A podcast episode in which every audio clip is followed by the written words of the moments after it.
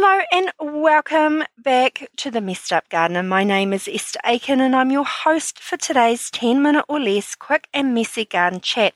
I keep getting questions from my amazing listeners that do not fill my traditional weekly podcast. And as the last 10 minute or less quick and messy garden chats have been so successful, I figured I would repeat them. Please keep sending me any gardening questions and I'll see if I can accommodate them as either a quick and messy or as a formal podcast episode.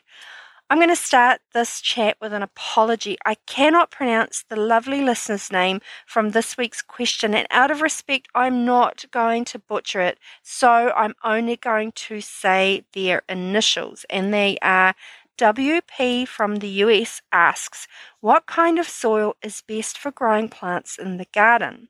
Now, this particular question is exceptionally broad. So I'm going to try and narrow it down a little bit and talk about some of the characteristics of a soil that you need to ensure you accomplish healthy plant growth, and in particular around soil friability.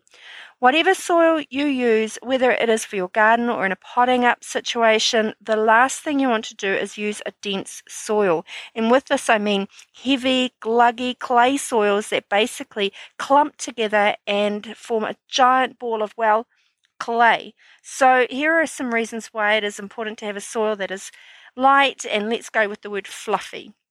This is particularly important if you're growing seedlings and propagating cuttings.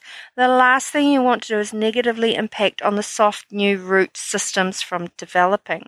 A light and fluffy soil allows for proper root growth by providing ample space for roots to grow and spread out, leading to healthier and stronger plants.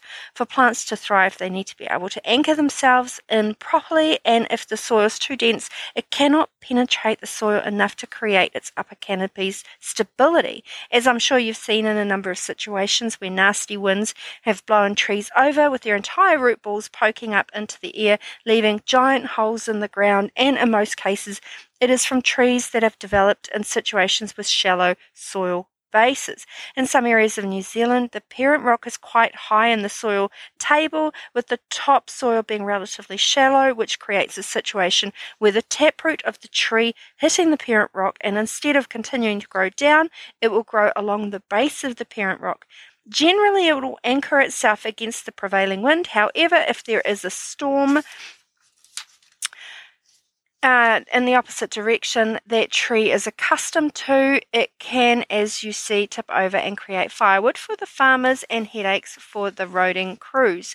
The structure of the soil is really important as well around if it is light and fluffy or more commonly known as friable for better water drainage and absorption, preventing waterlogging soils that can lead to root rot. This is especially the case for seedlings. Too much water and they basically drown. A garden soil which is able to retain moisture, which is important for plant survival. If your soil is too sandy or too clayey, it may not be able to hold enough water, causing plants to wilt or dry out. A good soil, on the other hand, is able to hold onto water, releasing it slowly to the plant roots as needed. The heavier the soil, the more likely it is that the water will pool on top of the soil or potentially completely run off, preventing water from actually getting to the plant roots.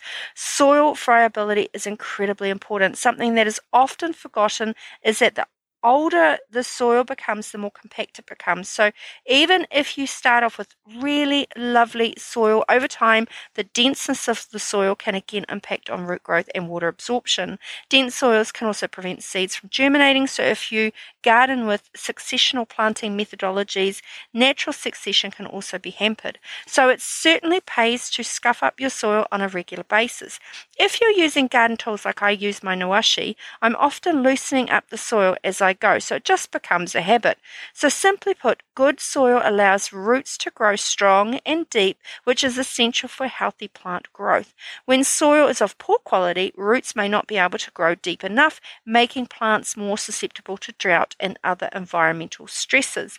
Loose soil is not only crucial for drainage and water absorption, but also for good soil aeration, as all plants need air to circulate through the roots and sorry, through the soil to reach the roots.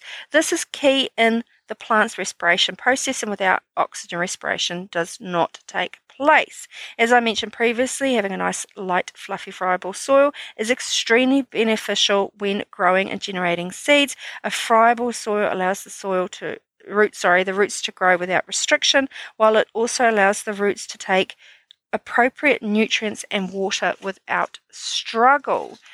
Good soil provides plants with the necessary nutrients they need to grow and thrive. These nutrients include nitrogen, phosphorus, and potassium, among others. If your soil is of poor quality, plants may not have access to these nutrients, and as a result, they may grow weak, stunted, or even die.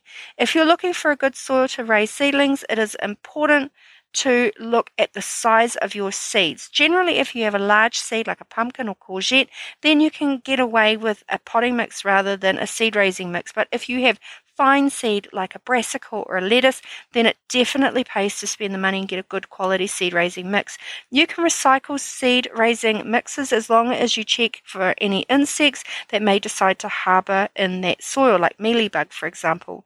And as long as you replenish the lost nutrients, this can be done with specific Osmocote, that is a slow release specifically for seedling growth, or a light general fertilizer in a powder form. Just be very careful you do not put too much in, as this can potentially burn any new seedling roots.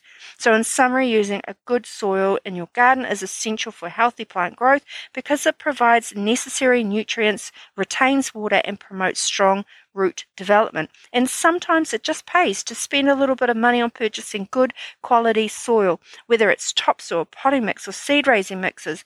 It's the quality if the quality isn't great, it can really impact on plant growth, germination rates, and crop yields. I hope this answered your question and it's now clear as mud. I hope that today's quick and dirty garden chat was of interest. If you do have any gardening questions, please do reach out. And if you do need some garden project advice or coaching, I'm your girl. And as always, I say gardening can happen in any space and in any place and on any budget. Have an incredibly abundant week, and I'll buzz you later. Bye. Thanks for listening to today's episode. I would love to hear about your gardening adventures. Flick me a DM on Instagram at the Messed Up Gardener or send me an email and let's connect. Don't forget to check out my gardening reels on TikTok. If you are looking for some help planning your next garden project or just need some one on one private coaching, reach out and let's get growing. If you have a garden related business or you're looking at starting a gardening business, including arboriculture, land clearing, firewood, or a general plant growing and selling business, Let's work together in my one on one private business development coaching container, having helped my clients grow several six figure plus businesses, including from startup to working on million dollar open space management contracts for many years now. Let me help you and let's grow your business so you can leapfrog your profits and establish a viable and sustainable business. If you're looking for a business podcast, check out my The Let's Biz You Out podcast available on Spotify and Apple Podcasts. If this episode was at all helpful, please share with others and let's get growing in any space, in any place, and on any budget. Till next time, happy gardening and buzz you later.